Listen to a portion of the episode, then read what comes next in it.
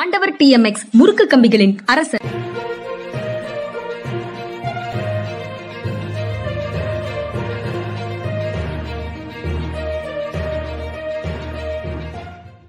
வணக்கம் இது மனிதா மனிதா. சார் வணக்கம் சார். வணக்கம்ங்க வணக்கம். சமூக ஊடகங்கள்ல ஆ- ஆர்வமாக வேலை செய்யக்கூடிய கட்சி நண்பர்களோட நேற்று முதலமைச்சர் ஸ்டாலின் திமுக தலைவர் ஸ்டாலின் வந்து பேசியிருக்கிறாரு. பேசும்போது பாரதிய ஜனதா கட்சியையும் அண்ணா திமுகவையும் எதிர்த்து களமாட வேண்டிய கவலையில இருக்கிறோம். பிரச்சனையில் பிரச்சனையில இருக்க இடத்துல இருக்கிறோம். கவலை இல்லை. க- அவங்க ரெண்டு பேரையும் எதிர்த்து போராட வேண்டிய இடத்துல இருக்கிறோம். அவர்களை எதிர்த்து முன்களத்தில் நின்று போராடக்கூடியவர்களாக நீங்கள் இருக்கிறீர்கள் அப்படின்னு சொல்லிட்டு அவர்களுக்கு சில அரசியல் நிலைமைகளை பற்றிய கருத்துக்களையும் எப்படி நடந்து கொள்ள வேண்டும்ங்கிறது தொடர்பான இன்ஸ்ட்ரக்ஷன்ஸையும் கொடுத்துருக்கிறாரு. அதில் பிஜேபி குறித்த கருத்தாக அவர் முன் வச்சிருக்கிறது கோவிலையும் பக்தியையும் பாரதிய ஜனதா கட்சி தன்னுடைய அரசியலுக்கு சாதகமாக மாற்ற நினைக்கிறது அப்படிங்கிறத முதல் முதன்மையான சார்ஜாக அவர் முன்வைக்கிறார். கோவிலையும் பக்தியையும் அரசியலுக்கு பயன்படுத்துவதற்காக அது முயற்சி செய்கிறது. திராவிட முன்னேற்ற கழகம் ஆன்மீகத்துக்கு எதிரி இல்லை.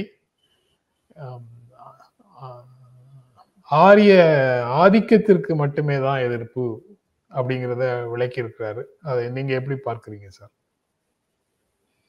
இல்லை சரியாக தான் சொல்லியிருக்காரு. அதாவது ஆன்மீகம்ங்கிறது வேற ஒரு திணிக்கப்படுகின்ற அல்லது போதிக்கப்படுகின்ற ஒரு குறிப்பிட்ட மதத்துடைய கொள்கைகள்ங்கிறது வேற. ரெண்டு வந்து ஐடென்டிக்கல் கிடையாது. அதை வந்து அவர் கொஞ்சம் தெளிவுபடுத்தியிருக்காருன்னு சொல்லி நினைக்கிறேன். ஆம், உதாரணமா இங்கே வந்து ஆசிவக மதம் தான் முதல்ல இருந்துச்சுன்னு சொல்லுவாங்க தமிழ்நாட்டில். சிறு சிறு கோயில்கள் தான் இருந்தது. பெரும்பாலும் வந்து மூத்தோர் கோயில் தான் இருந்தது. தங்களுடைய முன்னோர்களை தான் அவங்க கோயிலில் வச்சு வழிபட்டாங்க அப்படின்னு சொல்லி சொல்லுவாங்க. அதுக்கப்புறம் கொஞ்சம் கொஞ்சமாக தான் மற்ற வழிபாட்டு முறைகள்லாம் வந்தது. இப்போ அஹ், அந்த காலத்தில் வந்து மக்களுக்கு வந்து ஆன்மீகம் இல்லாமல் இருந்ததா? ஆன்மீகம்ங்கிறது வந்து ஒரு உயர்ந்த மனநிலை. அதுக்கு வந்து மதம் இருக்கணுங்கிற கட்டாயம் தேவையில்லை. இன்னும் சொல்லப்போனால் நாத்திகராக இருக்கிற ஒருத்தர் கூட ஆன்மீகவாதியாக இருக்க முடியும். ஆன்மீகம்ங்கிறத மதத்தோட சேர்ந்து குழப்பிக்கிடக்கூடாது. அப்படிங்கிறத தான் அவர் தெளிவாக வந்து சொல்லியிருக்கிறார். வாடிய பயிரை கண்ட போதெல்லாம் வாடினேன்னு யார் நினைச்சாலுமே அவர் ஆன்மீகவாதி தான் அவர் வந்து ஒரு குறிப்பிட்ட சமயத்தையோ அல்லது இறைவன் இருக்கிறாருங்கிற நம்பிக்கையோ உடையவராக இருக்கணும் அப்படிங்கிறது வந்து தேவை கிடையாது. இதை வந்து. சொல்லியிருக்காரு. அடுத்து இன்னொன்று வந்து கோயிலை நம்பி கோயிலை முன்னிறுத்தி பாலிடிக்ஸ் பண்ணுறாங்கங்கிறது நிஜம்தான்.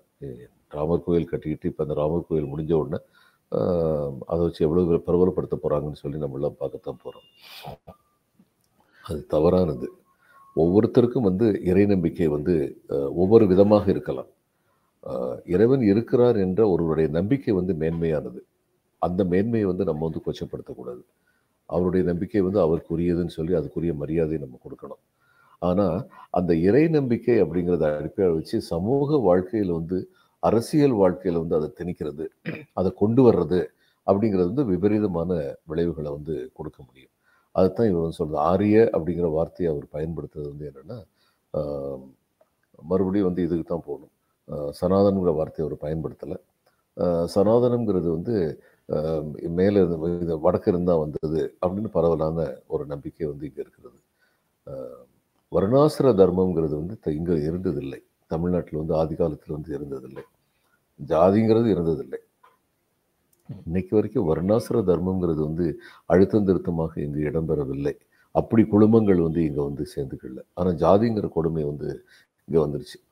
இந்த ஜாதிங்கிற கொடுமை வந்தது காரணமே வர்ணாசிர தர்மம் தான் அப்படிங்கிறதுனால அந்த வர்ணாசிர தர்மத்தை வந்து இங்கே வந்து கொண்டு வந்ததுங்கிறது வந்து இங்கே இல்லாத ஒரு நம்பிக்கை இங்கு கொண்டு வரப்பட்டது. ஜாதி என்கிற ஒரு அமைப்பு இங்கு கொண்டு வரப்பட்டது.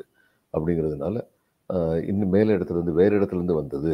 அதைத்தான் நாங்கள் வந்து இருக்கிறோம் அப்படின்னு சொல்லி முதல்வர் சொல்லியிருக்காருன்னு நான் நினைக்கிறேன். அதாவது மதவாத அரசியலுக்கும் ஆன்மீகத்துக்கும் இடையில உள்ள வேறுபாடை அவர் சொல்றாரு. ஆன்மீகத்துக்கு நாங்கள் எதிரி இல்லை அப்படின்னு சொல்றாரு. மதங்களை அரசியலுக்கு பயன்படுத்துவதை எதிர்க்கிறோம். அந்த அரசியலுக்கு பயன்படுத்தும் போது சாதிய படிநிலையில மேலாதிக்கம் செய்யக்கூடியவர்களுடைய மேலாதிக்கத்தை எதிர்க்கிறோம். பாகுபாடுகளை எதிர்க்கிறோம் அப்படிங்கிறது தான் அவருடைய லைனாக இருக்குது அது அது பல முறை அவங்க வந்து தெளிவுபடுத்தி இருக்கிறாங்க திராவிட முன்னேற்ற கழகம். நாங்கள் நபர்களுக்கும் எதிரானவர்கள் இல்லை குறிப்பாக யாருக்குமே எதிரானவர்கள் இல்லை. மேலாதிக்கத்தை மட்டுமே தான் நாங்கள் எதிர்க்கிறோம் அப்படிங்கிறத பல முறை அவங்க சொல்லியிருக்கிறாங்க. ஆனால் அந்த ஊடகங்களில் நேற்று முதலமைச்சர் ஸ்டாலின் பேசியதை பற்றி விவாதித்த ஊடகங்கள்லேயே கூட திமுக இதை பற்றி எல்லாம் பதில் சொல்லாம இருந்தா திமுக ஏன் இதுக்கெல்லாம் பதில் சொல்ல மாட்டேங்குதுன்னு விவாதங்கள் நடக்குது. பதில் சொன்னா இதற்கு அடிக்கடி இதற்கு ஏன் பதில் சொல்லிட்டு இருக்கிறீங்க? அப்போ பிஜேபியினுடைய அஜெண்டாவுக்கு நீங்க வந்து பலியாயிட்டீங்கன்னு அர்த்தமா? அப்படின்னு விவாதங்கள் நடக்குது. இதை எப்படி புரிந்து கொள்வது சார்? அதாவது திராவிட முன்னேற்ற கழகத்தை சிக்கலில் மாட்டி வைக்க வேண்டும் என்று நினைப்பவர்கள் திராவிட முன்னேற்ற கழகம் எதை செய்தாலும் அதை பற்றி எதிர்மறையாக விமர்சனம் செய்வார்கள். அதான் பதில் சொன்னாலும் எதிர்மறையான விமர்சனம் வரும். பதில் சொல்லலைனாலும் எதிர்மறையான விமர்சனம் வரும் அப்படிங்கிறது தான் உண்மை. அதுக்கப்புறம் ரொம்ப ரொம்ப தப்பான முறையில் இந்த விமர்சனம் வர்றதுங்கிறத வந்து புரிஞ்சுக்க முடியும். ஆனால் ரொம்ப ரொம்ப தப்பான முறையில் இல்லாத பொய்யை அவிழ்த்து விட்டு பிரச்சாரம் செய்வது அப்படிங்கிறது தான் கவலைக்குரிய விஷயம். பாருங்க இந்த மதத்தை கொண்டு வாங்க கொண்டு வர்றாங்க அப்படின்னு சொல்லி சொல்லும் பொழுது அதுக்கு மிகச்சிறந்த உதாரணம் என்னென்னா இவர் வந்து திரு உதயநிதி அவர்கள் வந்து சனாதனத்தை ஒழிப்போம்னு சொல்லி சொன்னார். இதை வந்து பாரதிய ஜனதா கட்சியுடைய அதிகாரப்பூர்வமான அந்த அவங்களுடைய ஐடி விங்குடைய இவர் வந்து எப்படி போட்டார்னா பாரதிய இவர் வந்து திரு உதயநிதி வந்து இந்துக்களை கொல்வோம். Let's commit genocide of Hindus அப்படின்னு அவர் பேசினாரு அப்படின்னு சொல்லி போட்டார். இது இதை விட இந்த நாட்டுக்கு ஆபத்து வேறு எதுவுமே இருக்க முடியாது. உதயநிதி சொல்லாததை. ஹிந்துன்னு சொல்லிட்டு ஒரு மதத்தை குறிப்பிட்டு அந்த மதத்தை சேர்ந்தவங்க அத்தனை பேரையும் கொல்லணும்னு சொல்லி அவர் சொன்னார்னு சொல்லி பச்சை பொய் ஒன்று சொன்னார். இப்போ இதை பற்றி ஏன் பாரதிய ஜனதா கட்சியை சேர்ந்த யாருமே பதில் சொல்லாமல் இருக்கிறாங்க? அதே மாதிரி ஒரு சாமியார் வந்து இவருடைய தலைக்கு வந்து பத்து கோடி ரூபாய் விலை வச்சார். இதெல்லாம் எவ்வளோ அருவருக்கத்தக்க மிருகத்தனமான ஒரு செயல்கள். இதை பற்றி யாருமே ஏன் பேசாமல் இருக்கிறாங்க? அவர் சொன்னதை திரும்ப திரும்ப ட்விஸ்ட் பண்ணிக்கிட்டே இருக்கிறது. இந்து மதமும் சனாதனமும் ஒன்றுதான்னு சொல்லி தப்பான முறையில் நம்ப வைக்கிறது. இதைத்தான் இதனுடைய விபத்துக்களை இதனுடைய ஆபத்துக்களை பற்றித்தான் முதல்வர் வந்து சொல்கிறார் மதத்தை வந்து கலக்கிறது எவ்வளோ தூரத்துக்கு ஆபத்தான ஒரு விஷயம். வாட்ஸ்அப்பில் அல்லது சமூக ஊடகங்களில் இது போன்று பொய்கள் பரவ பரவும் அப்படிங்கிறதையும் அவர் குறிப்பிடுறாரு. பொய்களை பரப்பக்கூடிய சமூக கிருமிகளாக பாஜக இந்த இணையத்தில் பணியாற்றக்கூடியவர்கள் பாஜகவுக்கு ஆதரவாக இணையத்தில் பணியாற்றக்கூடியவர்களை கிருமிகள் சோசியல் வைரஸ் அப்படின்னு சொல்றாரு. சமூக கிருமிகள் அப்படின்னு சொல்றாரு. அது முழுக்க உண்மைங்க. நான் இப்ப சொன்னேன்ல உதாரணம் இப்ப நான் மேல சொன்னதுதான் உதாரணம். அதாவது இவ்வளவு. கீழ்த்தரமா வந்து ஆமா அதி அதாவது திரும்ப திரும்ப சொன்னேன் பாரதிய ஜனதா கட்சியுடைய அதிகாரப்பூர்வமான ஒரு நபர். அவர் அந்த கட்சியுடைய ஐடி விங்ல வந்து பொசிஷன் வச்சிருக்கிறவர். அவர் வந்து இந்த மாதிரி வந்து ஒரு பிரச்சாரத்தை வந்து அவிழ்த்து விட்டார். பச்சை பொய்யை வந்து சொன்னார். எவ்வளவு டேஞ்சரஸான பொய் அது. மக்கள் மனசுல எப்படிப்பட்ட விபரீதமான விளைவுகளை உருவாக்கும்? ஆனா ஆஹ் இன்னைக்கு வரைக்கும் அப்படி சொன்ன அவர் மேல வந்து அதை பற்றி யாருமே கவலைப்படவே இல்லையா? பாரதிய ஜனதா கட்சி. அது தவறுன்னு சொல்லவே இல்லையா? இல்ல. அதாவது சமூக வலைத்தளங்களில் ஒருவரை ஒரே நாளில் புகழின் உச்சிக்கும் கொண்டு செல்ல முடியும். பலகாலமாக கஷ்டப்பட்டு கட்டமைத்த ஒரு பிம்பத்தை சில நொடிகளில் உடைத்து விடவும் முடியும். அப்படின்னு நேற்று பேசும்போதும் அவங்க கிட்ட சொல்லியிருக்காரு. ஆனா நாம வந்து எதிர்மறை பிரச்சாரத்தின் மூலமாக எதிரியை வீழ்த்துவதற்கு நம்ம முயற்சி செய்யக்கூடாது. நேர் வகையான பிரச்சாரத்தின் மூலம் நம்மை வளர்த்து கொள்வதுதான் சரியானது அப்படின்னு சொல்லியிருக்கிறாரு அவங்க கேடஸ்ட ஆனா நேர் மாறாக எல்லாருடைய பேச்சுக்களையும் வெட்டி ஒட்டி திரிச்சு இல்லாத ஒன்று இல்லாத ஒரு அர்த்தத்தை அதுல கற்பித்து எதிரிகளை பொய்களின் மூலமாக வீழ்த்துவதற்கே பாரதிய ஜனதா கட்சியினுடைய இணைய ஆதரவாளர்கள் சமூக ஊடகங்கள்ல முயற்சி செய்யறாங்க அவங்க எவ்வளவுதான் ஊதி பெருசாக்குனாலும் பலூனை நீங்க ஒரு நேர்மையான ஒரு குண்டூசி மூலமாக அதை உடைத்து விடுங்கள் அப்படின்னு சொல்லியிருக்கிறாரு. அதை எப்படி பாக்குறீங்க சார்? இல்லைங்க அதுதான் சரியான வழிமுறை. அவங்களுடைய பொய் பிரச்சாரத்தை நேர்மையான பிரச்சாரத்தினோட மூலம் முறியடிக்கத்தான் செய்யணும் வெளிய அவங்க ஒன்று தப்பாக சொன்னாங்க நான் இன்னொன்று தப்பாக சொல்கிறேன்னு சொல்லி துவங்கிடக்கூடாது. அது வந்து எதிர்மறை அப்படிங்கிறத ரொம்ப அருமையாக வந்து சொல்லியிருக்கிறான்னு சொல்லி நினைக்கிறேன். நான் இதுக்கு முன்னாடியே சொல்லியிருக்கேன் முதல்வராக பொறுப்பேற்றிருந்து திரு ஸ்டாலின் அவர்கள் பேசுகிற பேச்சு எல்லாமே அவர் கூறுகிற கருத்துக்கள் எல்லாமே கண்ணியத்திற்கு சான்றாக அடையாளமாக இருக்கின்றன அப்படிங்கிறதுல சந்தேகமே இல்லை. அஹ், முதிர்ச்சியோடையும் பொறுப்போடையும் பேசிட்டு இருக்கு. முதிர்ச்சி பொறுப்பு கண்ணியம் எல்லாவற்றுக்கும் எல்லாவற்றையும் தாங்கிய இன்னொரு செய்தியும் அதுல இருக்கு சார். போலியான பெருமைகள் நமக்கு தேவையே இல்லை. போலியான பெருமைகள். நமக்கு தேவையில்லை. உண்மையான உழைப்புக்கு நாம என்ன செய்யறோமோ அதுக்கான அங்கீகாரத்தை மக்கள் கொடுத்தா போதும் அப்படிங்கிறத இதை விட கேட்டகாரிகளா வேற எப்படியும் சொல்ல முடியாது அப்படின்னு நினைக்கிறேன். அவ்வளவு தெளிவாக அந்த ஸ்டேட்மெண்ட் இருக்கு. நம்ம என்ன வேலை செய்யறோமோ அதுக்கான அங்கீகாரம் இருந்தா போதும் அப்படின்றாரு. இது வேலை செய்யறவங்களுக்கு அந்த உணர்வு இருக்கும். வேலை செய்யாதவங்களுக்கு எ- எதிர்த்தரப்புல இருக்கிறவங்கள காலி பண்றது மட்டும்தான் நோக்கமாக இருக்கும். ஆமா.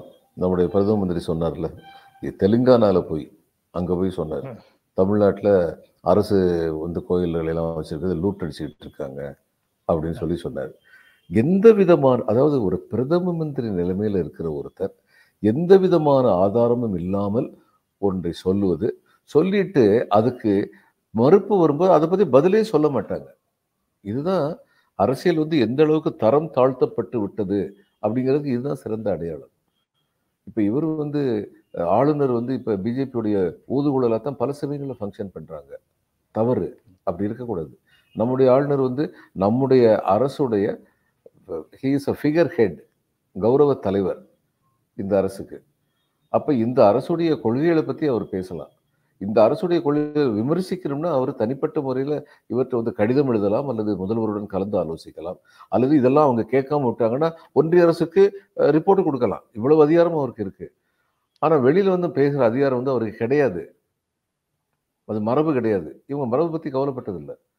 இது எம் தமிழ்நாட்டுடைய கல்வி நிலையங்கள் ஒன்று கூட முதல் நூறு பொசிஷனுக்குள்ளே வந்ததில்லைன்னு சொல்லி முழுக்க முழுக்க பச்சையாக ஒரு பொய்யை சொன்னார்.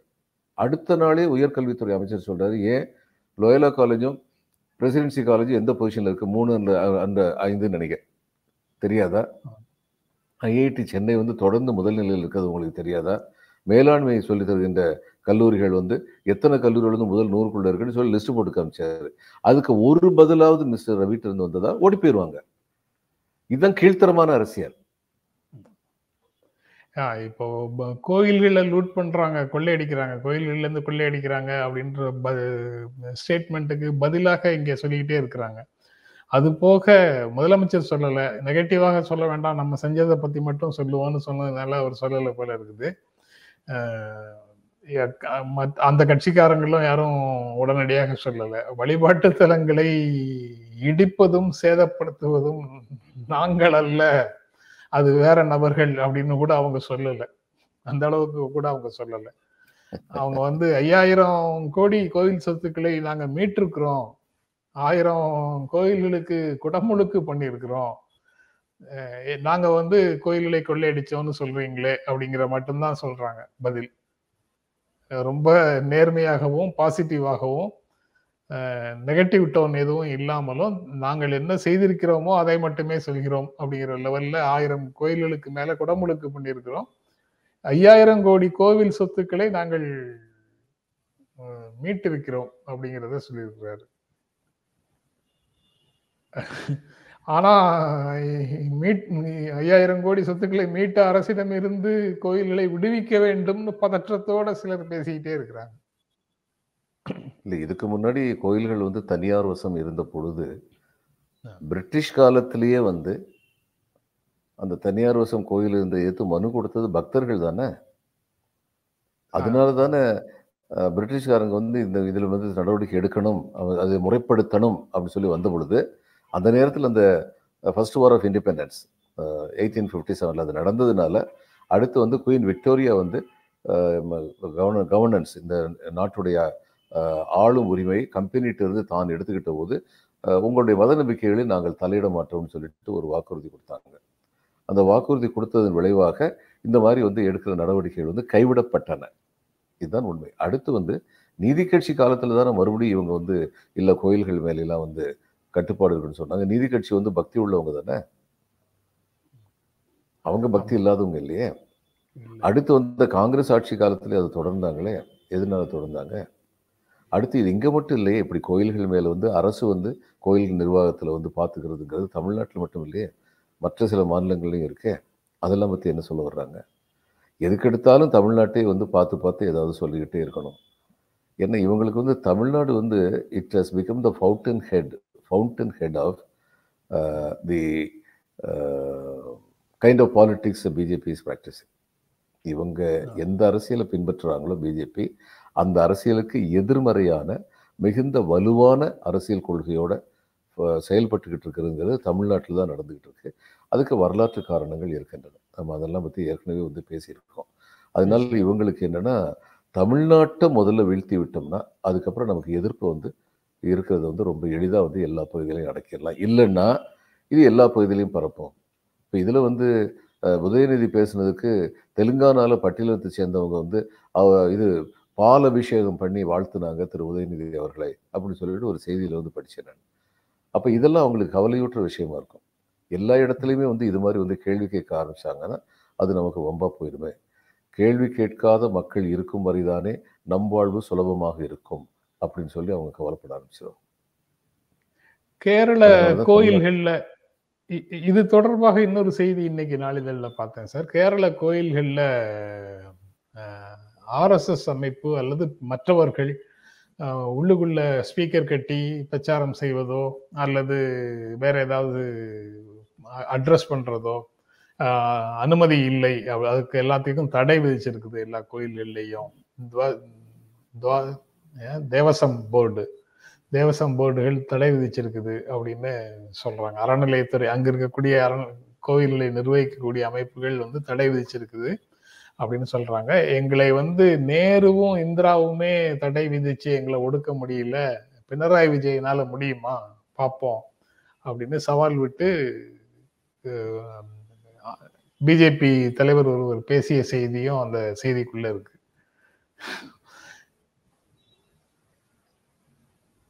இல்லை இதில் பினராயி விஜயன் என்னங்க சொன்னாரு? கோயிலில் போய் நீங்கள் கும்பிடக்கூடாதுன்னு சொன்னாரா? நீங்க கோயில் வந்து நீங்க வழிபடுறதுக்கான இடம் அங்க போய் வழிபட்டுக்கோங்க அங்க வந்து அரசியல் பேசாதீங்க அப்படின்னு தானே சொன்னாரு இல்ல சார், அந்த?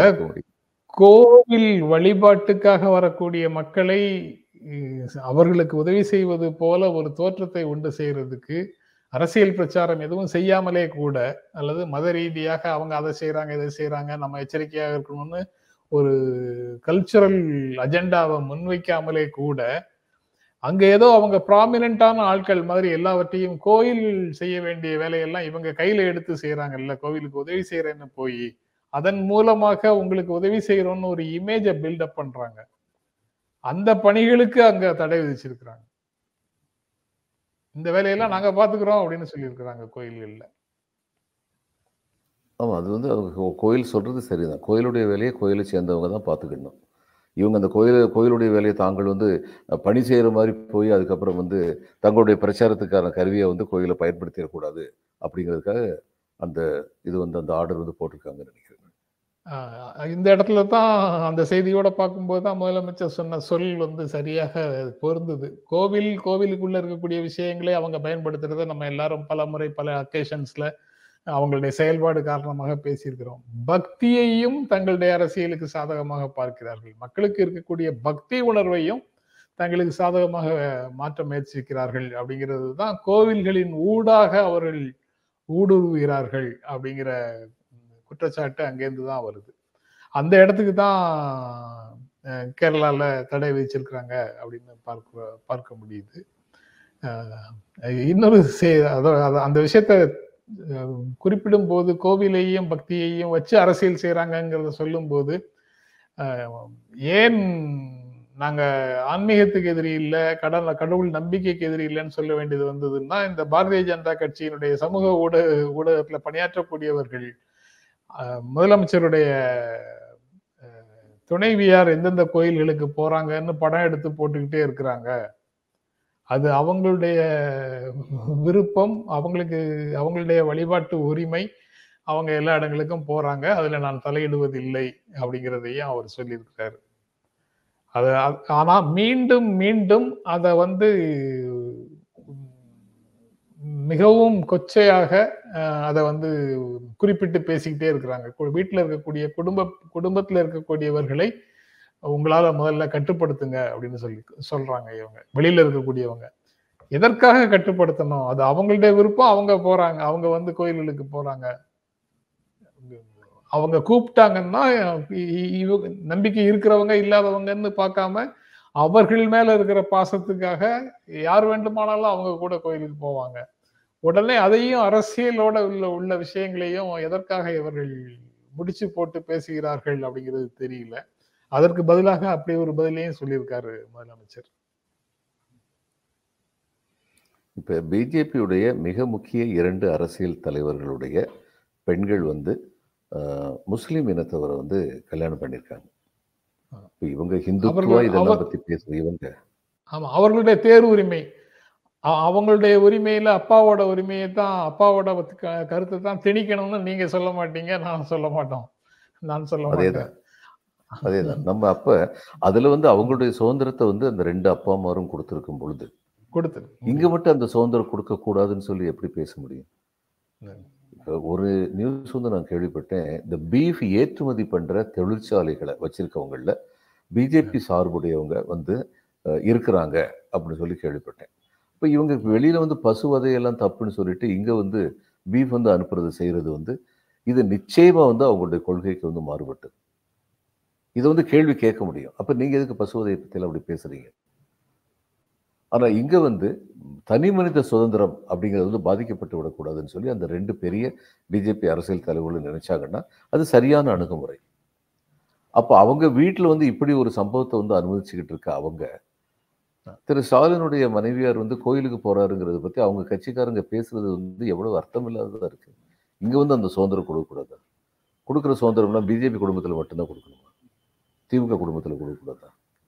இதெல்லாம் வீணா இன்னும் சொல்ல போனா அப்படிப்பட்ட ஒரு சுதந்திரம் கொடுப்பதன் மூலம்தான் அவர்கள் தங்களை நேர்மையானவர்களாக காட்டிக் அந்த பிஜேபி தலைவர்களாக இருக்கட்டும் திரு ஸ்டாலினாக இருக்கட்டும் அடிப்படை நேர்மைங்கிறது யார் மேலே எதையும் திணிக்காம இருக்கிறது.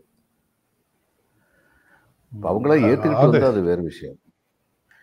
ஆனா எல்லா அதிகாரமும் ஆண்களிடத்தில் இருக்குது. குடும்ப அதிகாரம் குடும்ப தலைவர் இடத்துல இருக்குது ஆண் இடத்துல இருக்குது அப்படின்னு ஒரு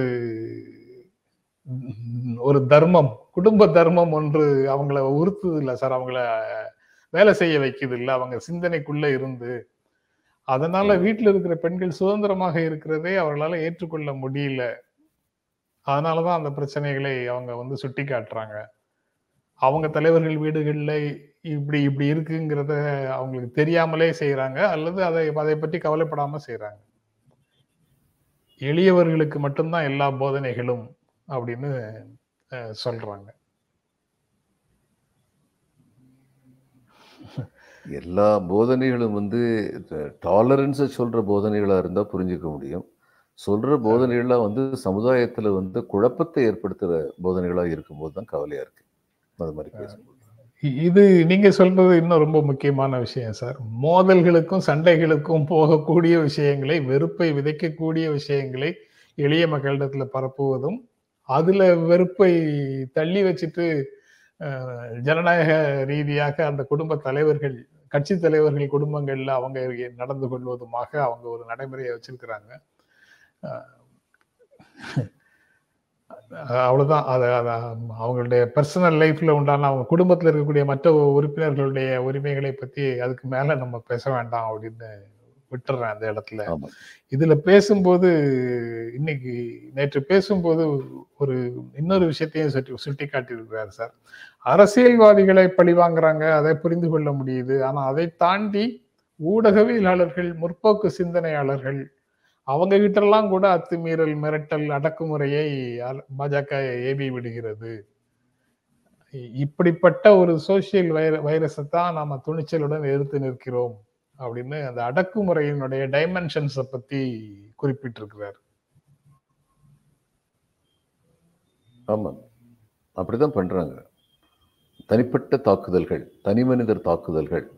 அப்படிங்கிறது அதிகமாக இருக்க ஒழிய கருத்து மோதல்கள்ங்கிறது வந்து கம்மியாக தான் இருக்கு. அவங்களுடைய பேச்சுக்களில் வந்து அதுதான் தெரியுது.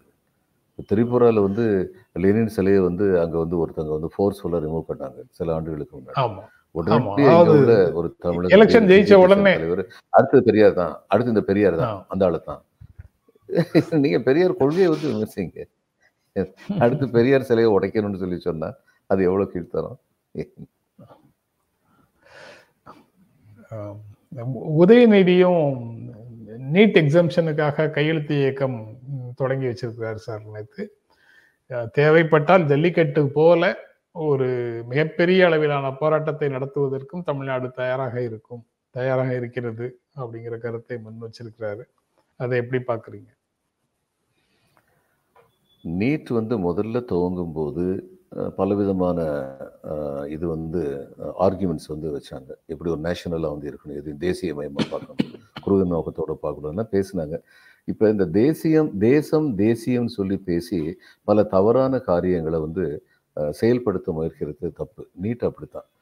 இந்த இந்த நாட்டில் வந்து வே பல்வேறு மாநிலங்களில் வந்து கல்வி கொள்கைங்கிறது வந்து ஒரே மாதிரி இருந்ததில்லை.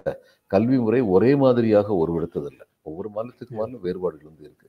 இது எல்லாத்தையுமே நசுக்கி விட்டு இந்த நீட்டு வந்து கொண்டு வந்தாங்க. இப்போ இந்த நீட்டு வந்து ஒன்பது வருஷம் ஏறக்குறைய ஆகுது. இந்த ஒம்பது பத்து வருஷத்துக்கு அப்புறம் இந்த நீட்டினால் நடந்த பின்விளைவுகள் என்னென்னு இப்போ வந்து பார்க்க முடியுது. இந்த ஏகே ராஜன் கமிட்டி வந்து அதைத்தான் தெளிவாக வந்து சொன்னாங்க. அந்த நீட்டு வந்ததுக்கப்புறம் ப்ரைவேட் பிரைவேட் டியூஷன் வச்சு பயிற்சி நிலையங்களில் வந்து பயிற்சி எடுத்தாலுடைய நூற்றுக்கு தொண்ணூத்தொம்பது பேர் நீட்டில் வந்து பாஸ் பண்ண முடியாது அப்படிங்கிற நிலைமை வந்து இருக்கு. இப்போ இதுக்கு முன்னாடியே தமிழ்நாட்டில் வந்து நாமக்கல் முதலிய இடங்களில் பயிற்சி நிலையங்கள் இருந்தது. அதுவும் தவறு.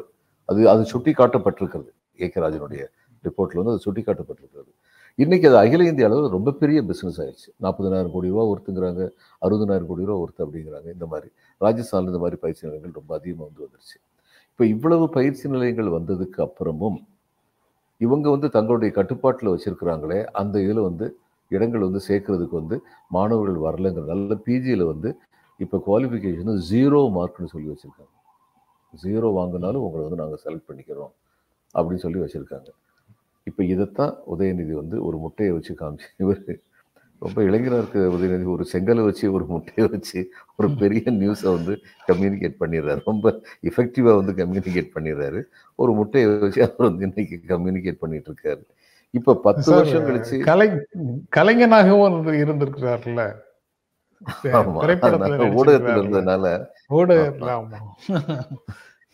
அவருக்கு நல்லா தெரியுது எது வந்து உடனடியா வந்து மக்கள் மத்தியில போய் சரியான செய்தியை கொண்டு சேர்க்கும் அப்படிங்கிறது. நல்லா தெரிஞ்சிருக்கு. இப்போ ஜீரோ மார்க் எடுத்தா கூட குவாலிஃபிகேஷன் சொல்லி வச்சா அதுக்கப்புறம் எதுக்கு அப்படி ஒரு ப்ராசஸ் ஒரு செலெக்ஷன் ப்ராசஸ் திரும்ப திரும்ப நம்ம வந்து என்ன சொல்றோம்? நீட் இல்லாத போது தமிழ்நாட்டு மருத்துவக் கல்லூரிகளில் ஸ்டாண்டர்ட் வந்து ரொம்ப கீழ்மையா இருந்ததா? அப்படி கீழ்மையா இருந்ததுங்கிற காரணத்துக்காக அங்கே நீட்டை கொண்டு வந்திருந்தீங்கன்னா நீட்டு வந்ததுக்கு அப்புறம் ஒரு உள்ள லட்சணம் எப்படி இருக்கு? குவாலிஃபையிங் வந்து ஜீரோ மார்க் எடுத்தவங்களை எல்லாம் நீங்க உள்ள கொண்டு வந்தீங்கன்னா அவங்க எப்படிப்பட்ட மருத்துவர்களை வெளியில வருவாங்க? அப்ப அந்த சீட்ல வந்து பேசாம தமிழகத்துக்கோ ஆந்திராவுக்கோ கொடுத்துருந்தீங்கன்னா இவங்க இவங்களுக்குள்ளே குவாலிஃபிகேஷன் வந்து பெட்டர் குவாலிஃபிகேஷன் வச்சிருந்துருக்கலாமே. அப்படிப்பட்ட மாணவர்களுக்கு வாய்ப்பு இல்லாம போயிருது இன்னைக்கு. எப்படி பார்த்தாலும் நீட் வந்து தேவையில்லாத ஒண்ணு. ராகுல் காந்தி வந்து சொல்லியிருக்காரு நீட் என்பதை அந்தந்த மாநிலங்களுடைய விருப்பத்துக்கு விட்டுறோம். அப்படின்னு சொல்லி ஒரு கருத்து சொல்லியிருக்காரு. அதுதான் சரியான கருத்தாக இருக்க அதான் பல சமயங்கள்ல வந்து சில சொல்லுங்க. சரி சொல்லுங்க ஜனநாயக ரீதியான தீர்வை அவர் முன்வைக்கிறாரு. ஆமா.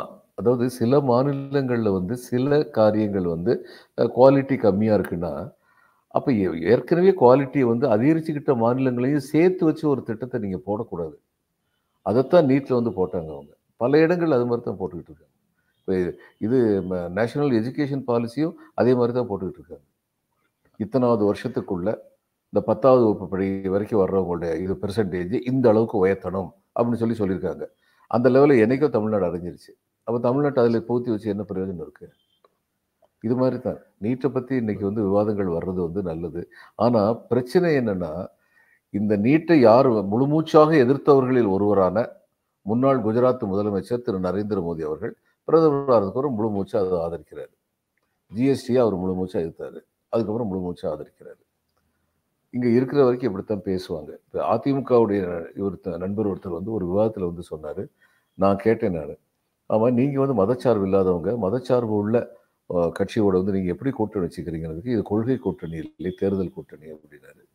சரி தேர்தலுக்கு அப்புறம் நீங்க என்ன பண்ணுவீங்க? நாங்க முழுமூச்சா எதிர்ப்போம். இந்த இது ம- மத சார்பா ஏதாவது வந்தா நாங்க முழுமூச்சா எதிர்ப்போம்னாரு.